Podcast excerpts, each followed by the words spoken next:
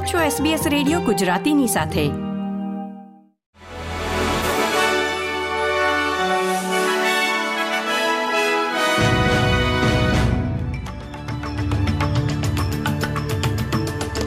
નમસ્કાર. પંદરમી ડિસેમ્બર બે હજાર ત્રેવીસના મુખ્ય સમાચાર આપ સાંભળી રહ્યા છો વત્સલ પટેલ પાસેથી એસબીએસ ગુજરાતી પર. યુએસ કોંગ્રેસે ઓસ્ટ્રેલિયા સાથેના સીમા ચિહ્નરૂપ જો કે યુએસ સોદાને સત્તાવાર રીતે મંજૂરી આપી દીધી છે. હવે આ કાયદો હાઉસ ઓફ રિપ્રેઝેન્ટેટિવ્સમાં પસાર થઈ ગયો છે જે યુનાઇટેડ સ્ટેટ્સને વર્જિનિયા ક્લાસની પરમાણુ સંચાલિત સબમરીન કોઈપણ દેશને વેચવાની મંજૂરી આપે છે. હવે આ બિલને રાષ્ટ્રપતિ બાઇડેન સમક્ષ રજૂ કરવામાં આવશે, જેના પર તેઓ હસ્તાક્ષર કરશે. આ કરાર બાદ ઓછામાં ઓછી ત્રણ સબમરીન ઓસ્ટ્રેલિયાને વેચવામાં આવે એવી સંભાવના છે. હાલમાં ઓસ્ટ્રેલિયામાં વધી રહેલી મોંઘવારીના કારણે દેશના લાખો લોકો પોતાના ખર્ચમાં કાપ મૂકી રહ્યા છે અને ઘણા લોકો ક્રિસમસની ઉજવણીમાં કોઈ વધારાનો ખર્ચ કરવા માટે અસમર્થ હશે.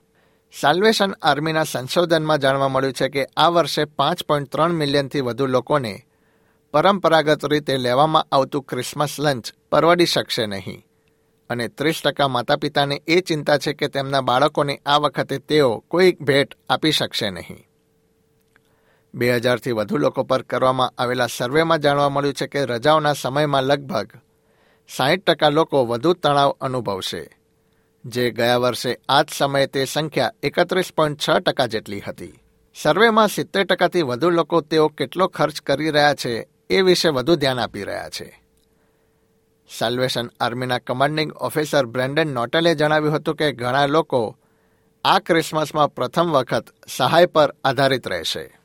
Heritage vehicle licence plate New South Wales વનને એકસો દસ વર્ષમાં પ્રથમ વખત જાહેર હરાજી દ્વારા વેચાણ માટે ઉપલબ્ધ કરવામાં આવી છે. સિડનીના લોઇડ્સ ઓક્શનર્સ એન્ડ વેલ્યુઅર્સ દ્વારા ઓફર કરવામાં આવેલી હાલની બીડ રેકોર્ડ બ્રેકિંગ દસ મિલિયન દસ હજાર ડોલર જેટલી છે.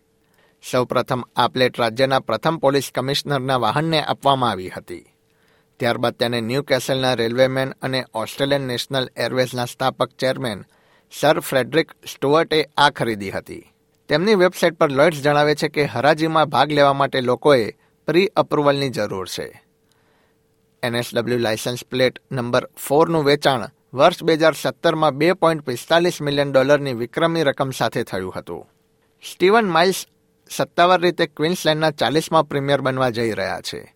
બ્રિસ્બેનમાં ક્વિન્સલેન્ડના ગવર્નર જેનેટ યંગને એનાસ્ટેશિયા પલાશાએ રાજીનામું આપ્યા બાદ માઇલ્સ આજે શુક્રવારે પ્રીમિયર તરીકે શપથ લઈ રહ્યા છે. ઉલ્લેખનીય છે કે પેલાશાએ નવ વર્ષ સુધી પ્રીમિયર તરીકે સેવા આપ્યા બાદ અચાનક પદ પરથી રાજીનામું આપવાની જાહેરાત કરી હતી. અને ત્યારબાદ સ્ટીવન માઇલ્સની તેમના ઉત્તરાધિકારી તરીકે પસંદગી કરવામાં આવી હતી. એસબીએસ ગુજરાતી પર આ હતા શુક્રવાર પંદરમી ડિસેમ્બર બે હજાર ત્રેવીસના મુખ્ય સમાચાર.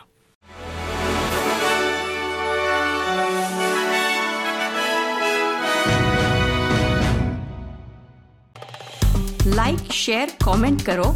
એસબીએસ ગુજરાતીને ફેસબુક પર ફોલો કરો.